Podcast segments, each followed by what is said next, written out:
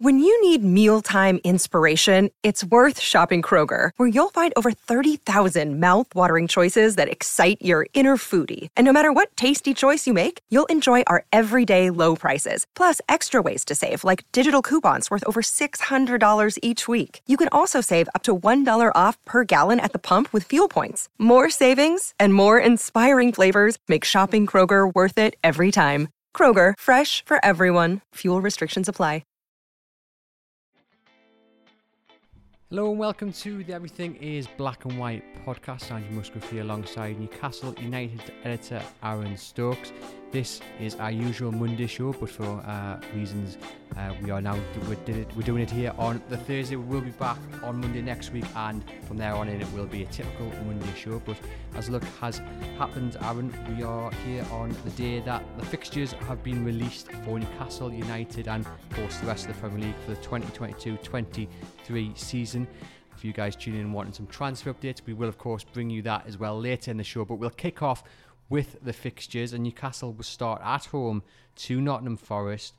Um, I did say to you, I had a dream that that was the actual fixture. I woke up this morning, this is legitimate. I woke up this morning thinking that Newcastle were going to get Nottingham Forest. I can't tell you why, but that's what I did actually have a dream about. Um, so I'll take credit for that. I'm excited for that fixture. I think it's going to be a really good atmosphere. I think being at home, the first game of the season is going to be a, a big occasion, especially with the transfer window. We wait to see Newcastle sign, but I just think the way the season ended against Arsenal, you know, everybody wants to be at St James's Park. There's going to be a buzz. Wor Flags already asking people what they want as the first display of the season. I think it's a really good fixture for Newcastle to uh, start the season with. Yeah, I think you would say it's probably the ideal fixture to be honest. Like you say, the end of the season that so positively on that high against Arsenal at home you know, people were itching to get back, and you know, what fixture could you have wanted than Forest making their you know long-awaited return to the Premier League? They're going to be up for it. St James Park's going to be up for it. I'm really looking forward to it, and I think, you know, we waited 14 games last year for a win. Um, as Lee Ryder touched on this morning, I think they've got a very good chance of opening their account early doors this season with that game at home, or if not, you know, at Brighton or Wolves later in that in the month. It's going to be interesting. Jack Colback potentially returning to St James's Park as well. We know He's a man that divided opinion while he was here, so there's a bit of a, a more context into that. Interesting team of Forest. I mean, where they were uh, to where, the, where they've, they've come to, you know, with the promotion. I mean, they were near the bottom of the championship, if not bottom, when the manager took over. He's done a fantastic job, and it's a great story. I mean, we've got Newcastle United legend Frank Clark, of course, a legend of both Newcastle and Forest. I'm sure he'll be looking forward to, to that game, no doubt. End up coming up to St James Park to see it. Um, and what the other good thing is as well, at the moment, it's a traditional 3 p.m. kickoff, and I know that means that a lot of people have to follow it on the radio or hopefully through our live blog. But I, I am a big fan of the traditional 3 p.m. kickoff. Yeah, look, it's the weekend, everyone's off. You've got that time to go out and get some food and drink before the game, and then three o'clock. I was just about to say under the lights there. It's not under the lights, but three o'clock on a Saturday. Um, and they, as we've said, hopefully getting off to a good start.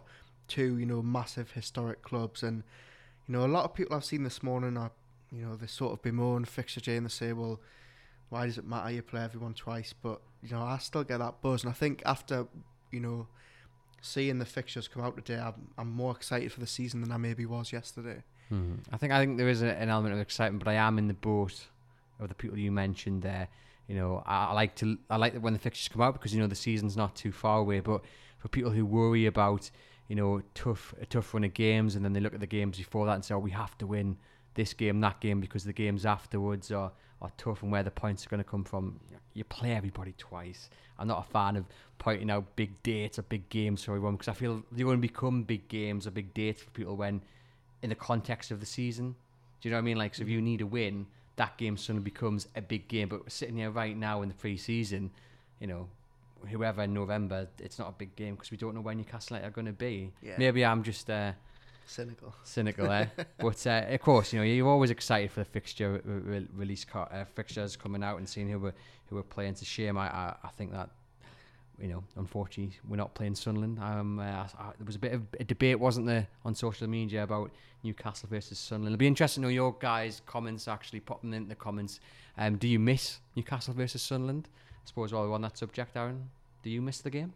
Not really, no. Someone asked me this other day, you know, do you want the derbies back? And if I'm honest, no. And I feel like I'm still so scarred from that, you know, six or seven year period we had where I would wake up and I would dread them, you know, and then we'd go watch the game and it would just be another defeat. And I just used to think, I don't think I'm ready again to be hurt. And I know, look, it's different this time around. You know, Sunderland have had so many years in the doldrums, and Newcastle obviously, you know, the richest club in the world and all that. But I would still be, you know, really, really full of fear on that morning. Um, but I mean, look, you never know. Next season, should they have a good season, the championship it might it might be a reality. But I'm happy for them to have another couple of years in the championship. I think. See, I'd, I'd love them. I'd love the derby back, and I get what everyone says, the fear and the, the trepidation of it all, and it's a horrible build up. And of course, if you lose, it's a horrible week. But there's just something about it. It's that buzz you can't really describe, can you? And I, you know, yes, when you lose, it does hurt. But I, I, I think I've, I've,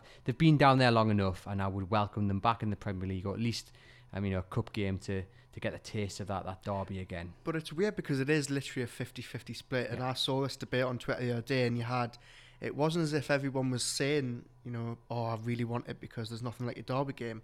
There's a lot of people in my boat that are, like I say, is still scarred from that sort of period under Di Canio and Poyet and um, you know, a decade ago. So it's interesting to see that literally fans can't decide and they can't make their mind up as to what they want. But yeah, it's interesting. And Daniel Duffy there says it would be nice to get Sunderland in the cup. I mean, for me, I know we're going off on a bit of a tangent here, but um, I, do you know what? Part of me wishes it to be like a bit like Manchester City, Manchester United were a few years. But you know when Man City won the won the league on the final day of the season, mm-hmm. and they beat Manchester United to it. Could you imagine, like you haven't just won the Premier League, you've beaten your your, your nearest rivals to it as well. Mm. And I get the flip side of that is if you're Manchester United in that situation, you're like, oh, we've not only lost the Premier League, we've lost to our local rivals. But just that, you know, you're not just trying to be the best in your region, you know, you're trying to be the best in the country. And it would, for me, I guess I'm going to be in the minority here. I'm sure there'll be plenty of comments coming through. I would love to see both teams battling at the top of the Premier League. I, I think you're probably in the minority there. I don't think a lot of fans will agree with that there. I think they'd prefer anything than to see Sunderland even second in the table, never mind challenging for Newcastle the title. So, yeah, I, I don't think I can agree with you on that one, to be fair. I thought that might be your response. But back to the fixtures. Um, as much as uh, you know, I do detest looking through them and going, "Oh, here's the, the, the top nine dates and what have you." We have picked out a few, haven't we? Because there are a few uh, points in the season, I think, given what happened last season, where you can look at and say, well, how far have Newcastle come? What were we doing this point of, of last season? So, um, do you want to just discuss a few of the things that we, we, we've picked out? Yeah, I think, look, you look at that August and Forest, it will be a fantastic at St James's, but, you know, the big eye catching games in that sort of first five are Liverpool away and City at home. And, you know, we were joking this morning in the office that it's, oh, look how far Newcastle have came. And, you know, can they really stick it at City and Liverpool this season? If they have a big summer, I still don't think they're going to get anywhere near those two next season. Um, we've seen this season just gone the level that they are. Um, they're streets ahead of even the likes of Chelsea and Arsenal. So Newcastle have got a big job catching up with them. But that'll be a good sort of barometer as to where they are in August. Those two games. September looks, you know, on paper, I mean, obviously we said this last season at the start, and we all know how that went. But September, you look at Palace at home, West Ham away, Bournemouth at home, winnable games. Obviously, you know this season's going to be different with the World Cup in November and December, so you've only really got four games across that period. But I mean, Leeds, New Year's Eve, what a, what a game that'll be! The City will be absolutely, you know, electric for that one and then you look really, you know, you're sort of looking at the run in the last four games. Obviously, we don't know where Newcastle are going to be. You'd like to think they're not going to be in any danger this time around, but Arsenal at home and Leicester at home, Leeds away and Chelsea away. It's quite a t- it's tricky running that. So you know, let's just say, fingers crossed, you know, Newcastle are sort of in the hunt for a top six place or top seven place going into May.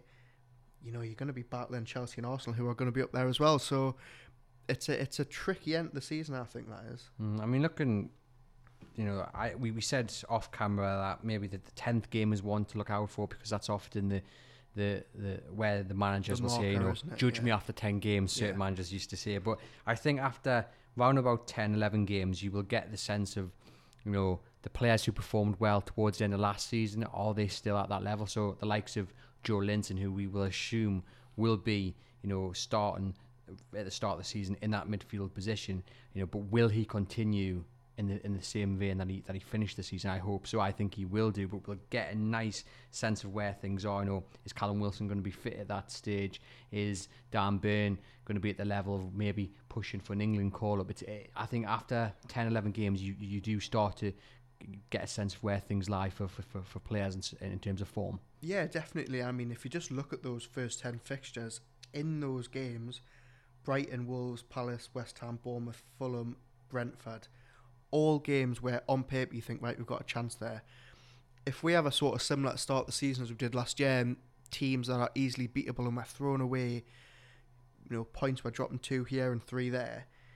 Like you say, we're getting ten games into it, thinking, right, maybe we need to scale back the the optimism that we've had pre-season.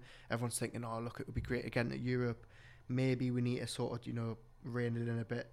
Likewise, or sorry, on the flip side, if they've won seven of their first ten games, we're thinking, right, okay, this is Ah. we're cooking now. Do you know what I mean? you know, it's it's a fine balance, it? I mean, you mentioned there potentially Newcastle when you get to those last run of fixtures in May might be in the hunt for a top six place. For me, I think I'd be happy with them breaking in, into the top ten. I think anything else is a bonus because we've got we've got to remember they're still at this building stage. You know, we've seen with the transfers, and we'll get onto the window shortly that it's not all going their own way. I think many people expected that to be, so they might have a bit more cash than other other people in the transfer window, but they're not.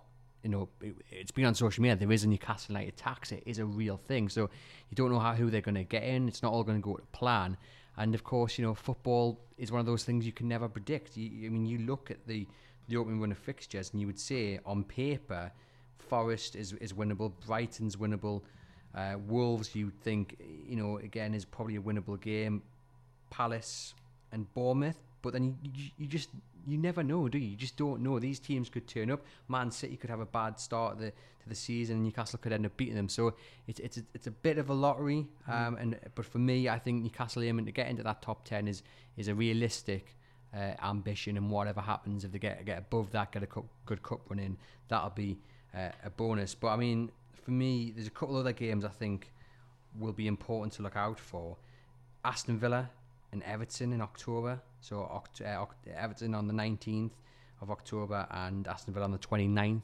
I think they'll be interesting games because you know you can see you look at Manchester City, you look at Liverpool, Man United, Spurs, and you go that. So certain people go, oh well, that's how far. Let's see how far Newcastle have come. Let's see how they do against these sides. But we've got to be realistic. They are well behind these sides, and they're going to be for the next two, three years until everything clicks into place. But really, and more Aston Villa than Everton, because I, th- I do think Everton will struggle next season. But I think Aston Villa are on their level, and they have another side. You know, they've already started the, the window really well.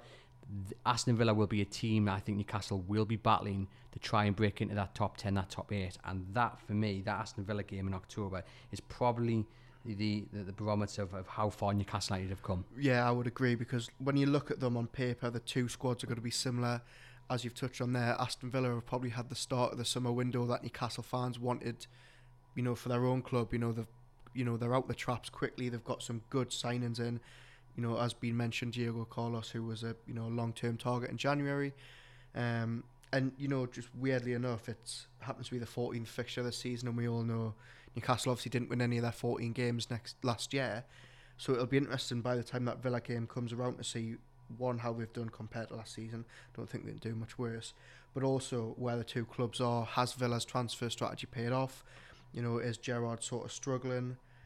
So yeah, I think that, and also I mean that Villa game, the 14th fixture, that's right before the World Cup. So you know, I think the barometer needs to be the 10th game, the 14th game, and when we're going into that World Cup, and we've got a two month break.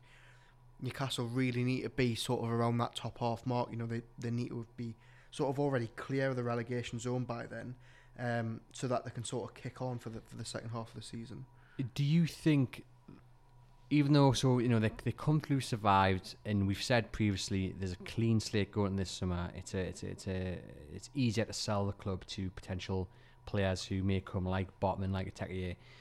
But given the attention on the club, the ambition of the owners, do you look at these fixtures and, and say, well, you know, if the season starts like it did last season under Steve Bruce, and to a degree Eddie Howe's reign as well, because he didn't get off to the best of starts, is Eddie Howe suddenly find himself under pressure? I think it depends on the manner of the performances. You know, if Newcastle are battling and going down and picking up the odd result here and there, is he going to be awarded more time? He's got a lot of credit in the bank.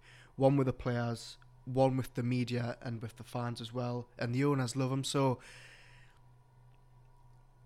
look, these owners have got great ambitions for the club. I've got no doubt that in a couple of years we might be sitting here with like a Pochettino or a Mourinho or someone of that real stature at the club. But I think from what we've seen so far, I think they'll give him time. Don't think there's any pressure on him this this coming season to you know say right we want European football. and If we don't get it, you're out. This season, as you've said, is a building block. It's trying to make that sort of bridge the gap between 14th and 15th to sort of the top six. Um, so look, I don't think it'd be under as much pressure as Bruce because, as I said, he, he's well liked. He's done well so far. But it'd be interesting to see the fan reaction if we get the 14th game and we're 17th. Fans can very quickly turn, can't? And all that credit sort of goes. So it's interesting, but I, I, I think Eddie will be quite relaxed about his own future. Yeah, and I, I think the club won't be run and the same decisions won't be made as we've seen at other clubs where takeovers have happened where there's, there's big pressure. I, I don't know. I mean, this is just my gut instinct, but I just get the feeling things are going to be run a little bit differently, you know. And I think Eddie Howe, the first bad run, um, you know, he'll be given a chance. But I, I also think that it, you know, any bad run won't be as bad as we've seen previously under the likes of Steve Bruce or Steve McClaren. You know, because I, I, I think he's a talented manager, and I think he has got a big future ahead of him. I know, you know, people are maybe down the line expecting a Mourinho or Pochettino, but you know, if he does well, and the Amanda Staveley's alluded to this, there's no reason why he can't be here in in many years to come. Yeah, she said, you know, to be the next Fergie, I, I doubt he'll do 26 or 27 years, but I agree with your point. I think it's going to be ran differently than it, it was under Ashley. Um, especially if I know this probably wasn't your point, but I think if they are languishing around the relegation zone, the owners will act. It wasn't like Ashley with McClaren and Bruce, where he kept them hanging on. At times, you felt like, despite the fan base. And also, what I think is interesting is Dan Ashworth um, coming in. You know, he's spoken in the past about the identity they had at Brighton, and he said that you can't chop and change managers every six months because what we want to do here is at Brighton, it was we want to bring players in that Graham Potter wants and that the chairman wants and that we're all pulling in the same direction. If we're chopping and changing managers all this, you know, for example, if Howe goes and they get Potter, for example, you know, he hate it's not his players, you know, it's not his team, he hasn't chosen it, and I think Ashworth wants that real cohesive feel between the manager, the squad, himself, and the owners. Well, you've only got to look at Watford or Everton to show that constantly chopping and changing managers doesn't work. Get you nowhere. You mentioned Brighton there. You know, Potter has had some bad runs of uh, form, and obviously this season ended quite well. But even this, I mean, the, the, sorry, the previous season, you know, there were some bad run of games in there, but they stuck by him, and I think that's a really interesting point you made there. There's some really good comments actually going on in the chat. We are live on Facebook as well, and there was one just earlier about uh, the fitness, and we've seen Allan St. Maximin training on the beach uh, while he's on holiday. We've seen Joe Willock running what I, what I think it might be America, um, early morning jogging, you know, and then he's in the gym. And, you know, this is nothing new. The players, you know, if, the, the Instagram stories last season of, of players doing this, but there's an added incentive, isn't there, this time around? You know, players want to be part of, of this journey and they know, especially the likes of Joe Willock as well, where the midfield is very oversubscribed in that position that they have to be at the top of their game, and that's not just form, that's that's fitness as well. Yeah, look, it was so well documented last year that the players weren't fit enough, the preseason training wasn't right. Um, and I mean, it's no way for any club to run let alone a Premier League. Now, our colleague Kieran Kelly did a very good article the other week where he, he sort of explained Eddie Howe's part and gift to the team after Burnley, and he basically said that as soon as that full time whistle went at Burnley and the season was done, Eddie Howe was giving them their training preparations for the summer and saying, This is the fitness plan you need to stick to before pre season so that we're not playing catch up. You just have to look at the level of fixtures that they've already got planned Benfica, Atalanta, Bilbao, top class opposition. So I think Howe and the players are going to have this mindset of going into pre season and treating it as if it's the start of the season. So that by the time that first game comes around against Forest, they're ready. You know, they've already they're already drilled. You know, they're already as fit as they need to be um, to make sure that we don't have a repeat of last season. Hmm. Because you saw it took Howe time to get the players up to his level of standard and fitness that he likes in his in his, in his teams. And we've spoken about previously Callum Wilson's comments about Newcastle not being you know ready for the new season. So you, you know you are right there about the catch up, and it, you know it's it's such a basic thing, and yet such an important thing, and it's refreshing to see Eddie Howe you know doing that to the players and the players getting on board as well. Because one thing you know you go on holiday and you could maybe run one every two days or do a light little jog, but you know it seems the players are really buying into this when they could be forgiven for just you know putting their feet up for a little while. Yeah, definitely, and I think it goes back to what you've just said. You know, players that are maybe on the fringes of the team know that they have to be at their best this season, um, or they're going to be out the door as that sort of you know new level of players comes in. You know, Isaac Hayden, as you know, I spoke to him last week about his exit, and he said that we've been having discussions in the squad that you know this club is going to bring in better players, which is brilliant for the club, but we know that you know we are, we've only got a short lifespan in this squad at the minute, so we need to make the most of it. And I think that's what the players will be thinking. We've seen St Maximin this week on his holidays running. You know, it's a big season for him, and I think he he knows it as well. Um, that it could be make or break. So it's good to see that you know there's been this culture shift um, from when House came in, and it can only be positive going into the start of the season. One hundred percent, and I mean we'll stick with that. Isaac Hayden exclusive. You spoke to him. What was it, 24 hours after he left Newcastle United to, to join Norwich on loan. You know, it is a loan deal, but there are certain criteria that, if met, it will turn into a, permanent deal. We, we we don't know what they are, but we think you know be the bar will be set relatively low. Um, just tell our listeners what was he like to speak to? Yeah, absolutely spot on. I mean, everybody knows his character and the type of person he is, and I actually said this to him when I was interviewing. I said I've supported Newcastle United all my life, and I've never seen a player get that type of reception when he left. Every single comment you saw on social media was positive, and you know there's very few that can leave, and every single fan is saying the same thing. And especially from where he came from yeah. as well, because it. Let's not forget that game against Cardiff when he got sent off. And he was know, like, he'd made it clear he wanted to leave. He yeah. made it clear that in the January after he wanted to leave. Um, obviously, he'd had some. Uh, there were some things going off the, uh, happening off the pitch, um, but he bounced back. Yeah, he I, did. Yeah, just I mean, a tremendous professional. Yeah, tremendous. And I mean, I I asked him about it about 2019 and how you know he really wanted to go, and he said that there was a lot of factors. One which really stood out to me, he was like, you know, Benitez was a big factor. I thought Benitez was going, so I wanted to go. He was like a father figure to me, but he eventually said that you know the club priced him out of a deal. They were asking for far too much, and he had, you know, very good Premier League offers. He was going to be close at home, um, which he felt he wanted to go, and the club were basically just you know they had a price tag on his head that no club really wanted to pay. But um, yeah, he said, look, he, he, he was being very very thankful for the fans for their support. He said that he's had some fantastic memories. You know, he feels like him and his daughter are going to be sort of honorary Geordies for the rest of their lives. Um, but he said also that it, football's all about time, and it felt like the right time for him to go. And um, Norwich was an easy deal to make. You know, he knows the sporting director Stuart Webber. He's been at the facilities before. He said it was a no-brainer. Um, and he just said the timing felt right. And he, and he and he did say he said, I was really struck by this because it goes to show what type of man he is. He said, the way I see it, and other players might see it differently, but the way I see it is, where you know, if I can compri- contribute to this team and leave it in a better place than I came and I've done it, then I've done my job. And he was like, I arrived in the championship and I'm leaving, and we're an established Premier League club and I just thought, you know, that was really good. You know, you can tell he's he's an we say it all the time, but he's an honest player. You know, he really really cared about this football club, mm. and I think. I think it really does mean the world when that fans have you know have seen that because it's, it's a brave move in, in many ways to, to drop down a level into the championship, and he is very experienced there. But it's a, it's, it's a very tough league, especially if you come back from a, an injury as well. But also, you know, certain players, you know, and I'm not saying this is the, is the case at Newcastle necessarily, but certain players might just sit there and, and take the paycheck. They know they're not going to get into the first team, let alone maybe the first team squad. Um, but they're happy to still be part of that journey. And that might be because they want to experience it and they want to say, look, I was part of that that Newcastle squad that got to Wembley and won an FA Cup, even if I only played 30 seconds or whatever. But for Isaac Hayden, you know, he knows time is short in football.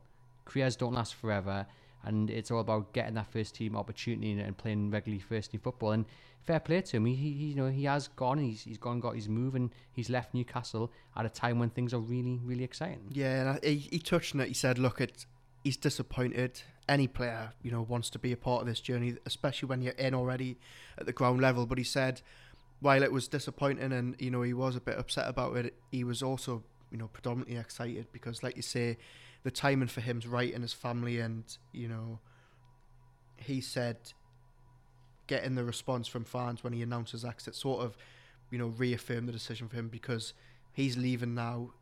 His reputation's not tarnished. He's leaving, and as we say, you know, it's a loan deal, but it, it looks like he's going, you know, for good. But he's leaving at the right time Yeah. for him. And the reaction as well reaffirmed that it was probably the right decision because no one was crying out saying, "Oh, why have you, why have you let him go?" Yeah. They were saying, "Yeah, we can understand why you've gone, why the club will let you go, let you go, but you'll be welcome back with open arms every time you, you come back." Yeah, we've we've touched on it before, and we'll touch on it later. You know, the, the midfield already at Newcastle is so bloated, without them even you know bringing anyone in this summer. So it would have been a case probably them getting you know starts here and then time on the bench and stuff like we've touched on with Longstaff and, and other players. So as I say, it goes to his character that you know he just wants to play football and. And he's happy to sort well, not happy, but you know he's he's ready to leave the journey at, at you know the most exciting point, really. Definitely. And you mentioned there the midfield. Just before we do that, if you listen on the, the podcast channel, please remember to like and follow the podcast through your podcast provider. Totally free to do. Just means with every new episode we upload, you will get a notification to say it's ready to download or listen to. And the important bit, if you can leave us a rating and review either on Spotify or Apple, um, and help us get the numbers up there. We really do appreciate that. Makes or allows us to get the episode out to a much wider audience. We've broken through the target of 200 in the last week. Some really nice positive comments. You know, even if they're a bit negative, as long as they're honest, we don't mind. We're all here for the feedback. So just if you get the chance, pop down and do leave us a comment. It'll take you 30 seconds, and it really makes all the difference. Right, we're on to transfers, which I know a lot of you guys and girls will be waiting for. Um, today, Newcastle United fans have woken up with links to James Ward Prowse and Matheus Nunes from um, Sporting. Now, two quality players. I mean, James Ward Prowse, he is one of my most favourite players in the Premier League.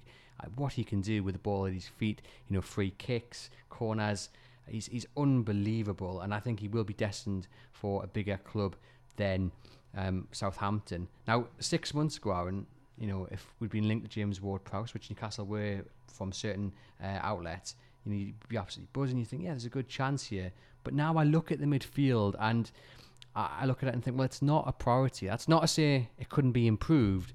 But if Newcastle have got like an- an 80 million pound budget, let's you know, let's say, then the large part of that's going to go on a striker and a centre back. You would imagine it's not going to go on James Ward-Prowse, who is going to cost you the best part of 50 million.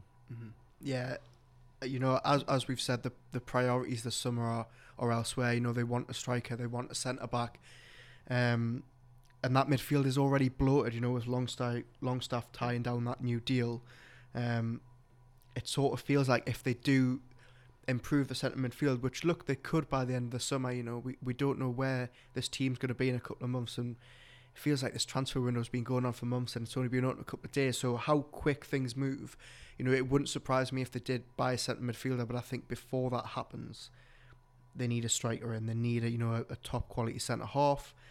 Um, but I mean, go especially James Ward-Prowse, he he would dramatically lift the standard of that midfield, um, which is already probably the the strongest area of the pitch. Walks into a lot of teams in the Premier League, English, knows the league. As you say, though, Southampton don't want to sell, especially to a sort of rival who's going to be next to them in the table. So it would probably cost, when you add on the Newcastle tax as well, you know, you're talking 40, 50 million for, for a player who's, you know, approaching or is sort of, you know, nearing the end of his career, maybe. Uh, because also if they do out do go out and sign a centre midfield, obviously Lucas Paqueta is another one who's been linked, another one who's going to cost 40, 50, 60 million perhaps. You look at it and you, you who would drop out because we mentioned there Joelinton's form for me he's a shoe in to start in that that position.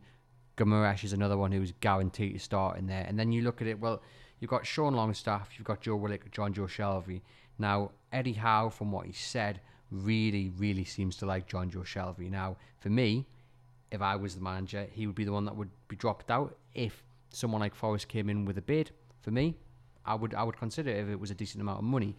But from what you what you read in between lines from what Eddie Howe says in his press conferences, and and also let's be fair to Jonjo Shelvey, the way he stepped up as well, I can't see him being moved on in the in the next year, and that then presents another element to well, okay, if you go and sign a James Ward-Prowse or even someone the next level down, can you really see Jonjo Shelvey dropping out?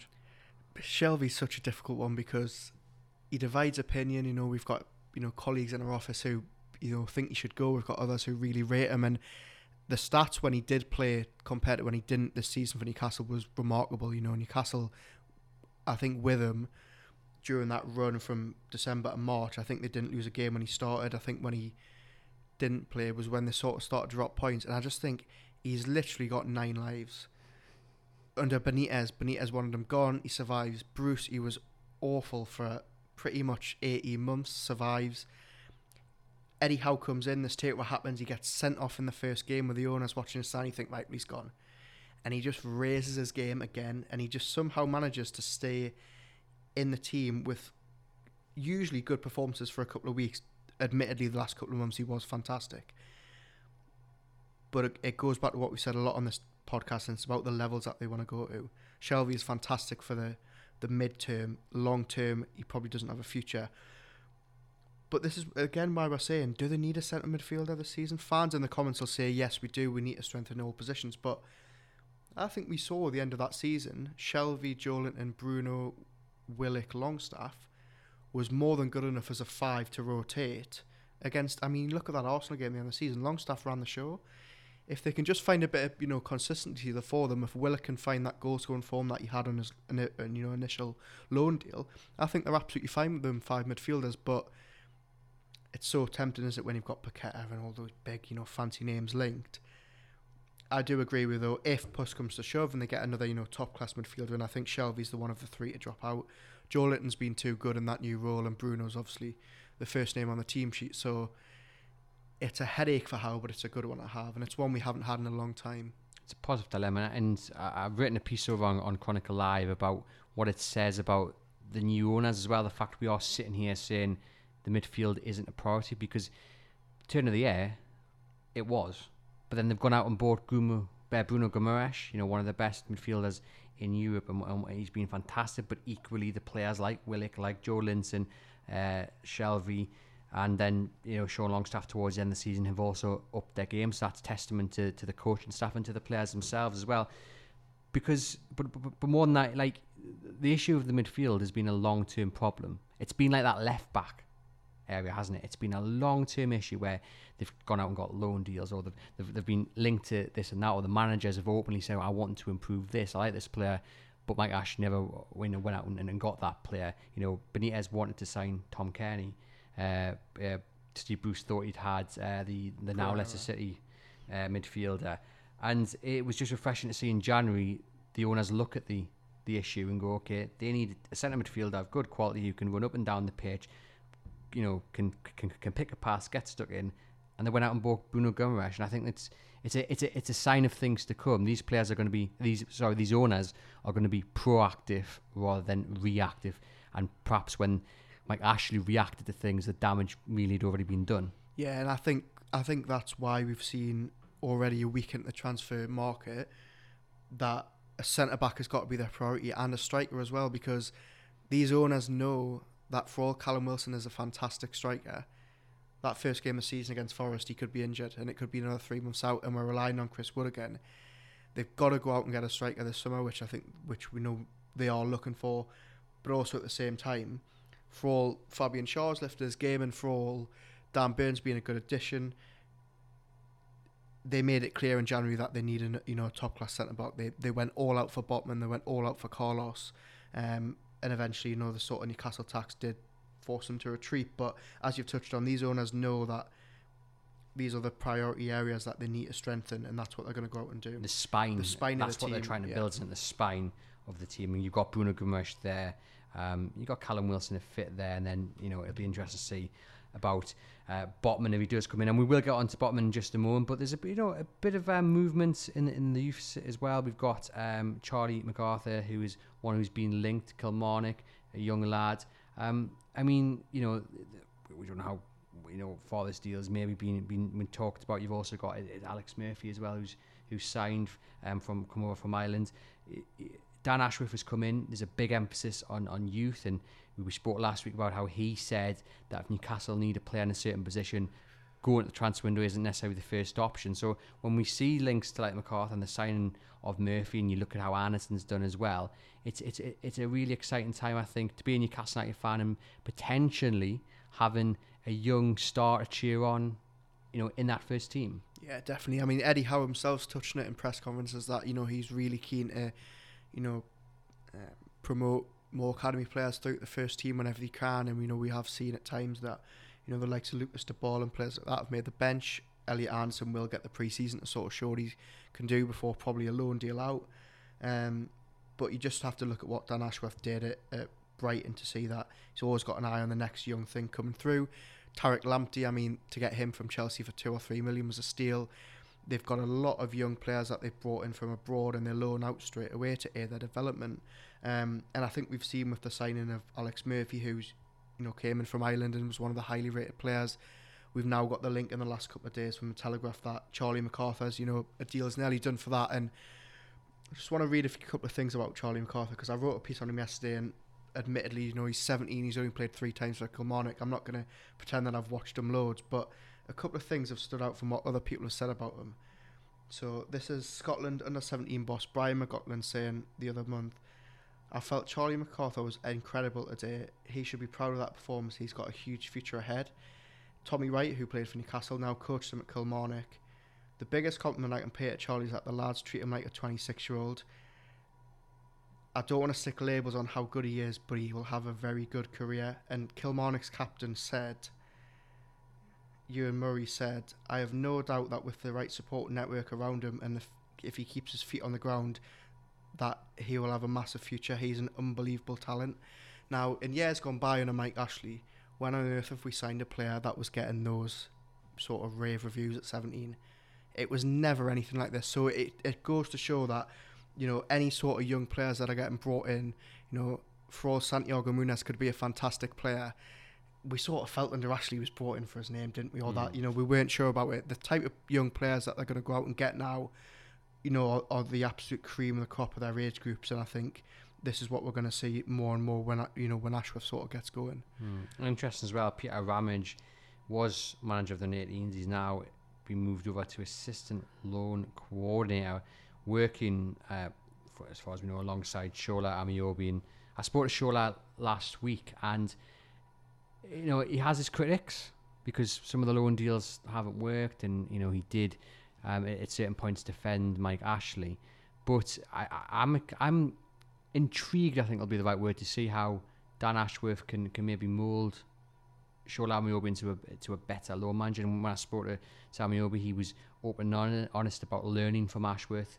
And the thing that really stood out was he was just excited. And I know you know, it's easy to be excited when you're a fan. You know, that's what he is at heart. He stripped back everything. He's just like he's just like everyone else watching or listening to this. He's a Newcastle United fan, but he's just really excited to get started, to get these um you know these youngsters developing and, and getting them out to, to, to clubs to, to help that development. And he's really excited about Elliot Anderson as well. And um, it was just it was just lovely to see someone at the club in a senior position being really excited about the future. I know. I mean, when have we seen that in the last couple of years? Actual, you know, senior members of staff being excited about the future. And I mean, Shola was actually in the press box with us a couple of weeks ago, and he was chatting to some. I think he was chatting to Mark Lawrence, and I'm sort of half eavesdropping into his conversation, and he was saying that, you know, the club, you know, the whole atmosphere has changed, and um, they're going to go into this new season thinking that you know top half is where they want to be. They don't want to be languishing down the bottom now. And I mean, as you've said, how long how long has it been since we've had that sort of optimism,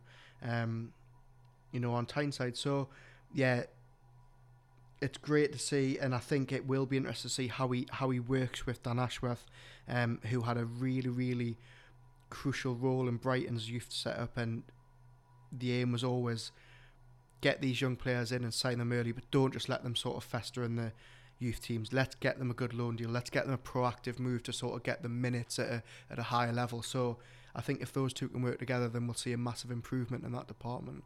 Definitely. I mean, you know, he worked closely with David Weir It's Brighton. David Weir's now his successor. So, but you know, David Weir wouldn't have been an expert at sending youngsters out on loan. So it is a, a learning curve, and I think it's really, really important that they've got someone like Dan Ashworth who can help Shola, and now Peter Ramage. You know, just learn in these roles because it's you know it's it's, it's, it is as someone's just said there in the comments, Kev.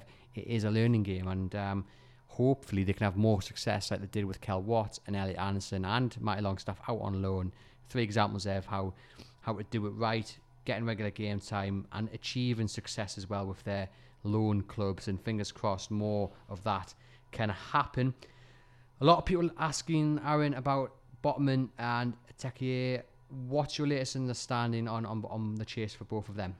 Yeah, so obviously Botman, I mean, it feels like the saga that's never going to end, doesn't it? I mean, we were we were discussing this morning when do you sort of call a line and, and draw a line under it from what we understand you know he is sort of waiting for Milan um, and you know as I wrote a piece on yesterday you sort of can't blame him in a sense for all Newcastle United is an exciting project um, who are going to do very well in the next couple of years you're talking about Serie A champions Champions League football you know the home of Maldini Nesta all these fantastic centre backs from years gone by um, you know we do understand that Newcastle and Lille, you know, do have a feel that they're almost there on that fade is just up to the player now, and um, it all just depends on sort of Milan's takeover situation. You know, they're in a takeover progress of themselves, and that is sort of causing their delay their side. But it looks on that front that he does want to go there, um, which obviously is a shame. But look, these owners will know that this was a possibility, and they'll have other options drawn up. We've already seen sort of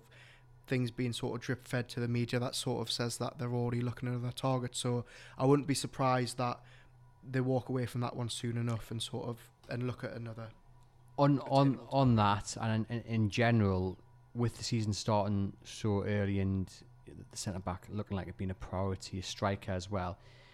How important is it that the owners know when just to walk away, just to say, look, right, we've given you enough time. This offer's been on the table we the season starts on August sixth. You know, we need these we need these positions filled with quality. We haven't got time to wait around. How important is that they are they are ruthless in that sense where they're not going to be taking for mugs and they're not going to wait around forever. Yeah, they've got to be, but I think we've already seen in the last six months that they are. You know, in January, you know, they probably could have bought, got a deal over the line for Carlos, but they said, you know, we're not going to be we're not going to be taking for mugs on the transfer price, and you know, it was a similar thing with Botman where eventually they walked away and said, "Look, we'll raise it in the summer." And Dan Burn was in like that. Um, you know, gone are the days where I think we're going to be waiting on deadline day for you know, is this deal going to get over the line? I think um, by that first game of the season, I think Howe will have his team in place, and I think any late deals will be done if they have to be. If an injury happens, or if you know how things, you know, we've started the season and, and this deal, you know, we, we maybe need a bit of strength here. I think we'll go into August knowing the bulk of the squad, and I think, look, what we're now middle of June, they've got six weeks. Like I say, I think they won't be pressured into paying this tax, and I don't think they should be expected to. And I think they'll say, if you don't want to move to us, fine. If you want to sell us, sell us this player for ten million more than you're going to sell to Villa, then that's fine. We'll walk away. And I think that's the right way to do it because we don't want to pay over the odds for a player because we're trying to rush deals through. Yeah, and, and once you start paying over the odds, then it's very Every hard to get away from that, isn't it? So, mm-hmm. and we like to see, we did see in January they weren't going to be held to ransom, and um, you know they were they were ruthless. And on Ateki picked up an injury, didn't he, last week? Um, uh, it's interesting because he he is a very young player, and and you know people speak very highly of him. And he, if he does arrive, it'll be for quite a substantial deal. Even you know you, you count the ad odds and what have you. But I, I just look at it. I think if you need a player to really rival Callum Wilson, is he right now at this moment that player to do that? No, I don't think he is. And look, me and you have, have talked about this on the podcast before that this shouldn't be seen as their striker deal. This shouldn't be the man that's going to challenge Wilson for the number nine. For one, he doesn't even really play as a number nine. You know, he plays off the left. Um, he's 19. He's very raw. He's only had one season. Um, at the top flight in France, and that was sort of marred by injuries. You know, he's had three different hamstring problems since February. Instantly, that alone puts you off a little bit. His age, the fact that you know he's coming to a new league at, a, at an age where we don't really know, you know, how much potential he's going to hit. So, look, I think it's an exciting deal if they can get it done. The club medical team will will be well aware of this hamstring issue. Um, but I think, as we've said before, it, it needs to be Ekitike and a number nine or an proven number nine at that. I don't think you know you can rely on him for it's going to be an exciting deal. I don't think that can be the only attacking uh, option that they bring in this summer.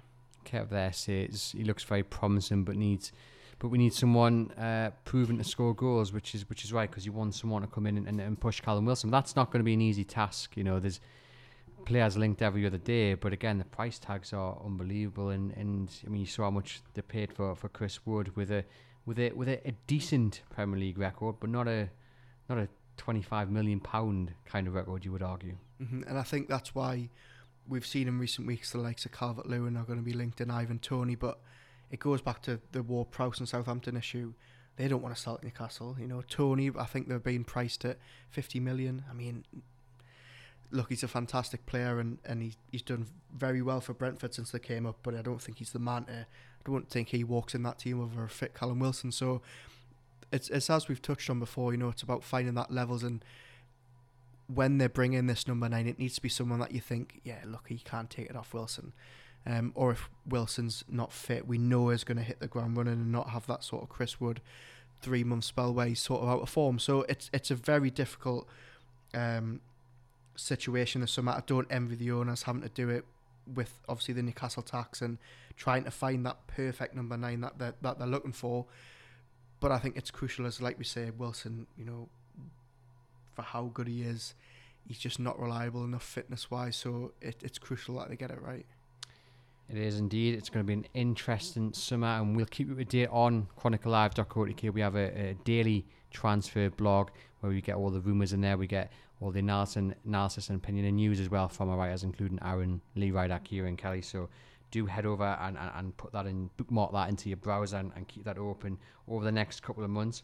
Just want to finish on Mike Ashley and Derby County. Now, uh, Derby County, I mean, I feel for their fans. They've been through the ring, haven't they? I mean, not only getting relegated, but everything with administration and the, the, so many false dawns of new owners. And unfortunately, recently they've had yet another one. Now, Mike Ashley has made no secret. You know, he's interested. Uh, for whatever reason, the administrators don't uh, or haven't in, in, the past picked him as their preferred bidder.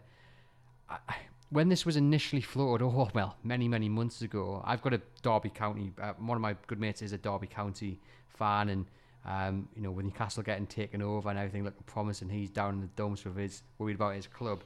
And he asked about Mike Ashley many months ago, and I said, well, if you want an owner who does the bare minimum, doesn't have any ambitions, doesn't have any you know desire to take the club further than just surviving, Mike Ashley's your man. But now I'm thinking about it and looking at the situation Derby County are in, so close to the new season, you know, a real lack of funds, issues over the stadium.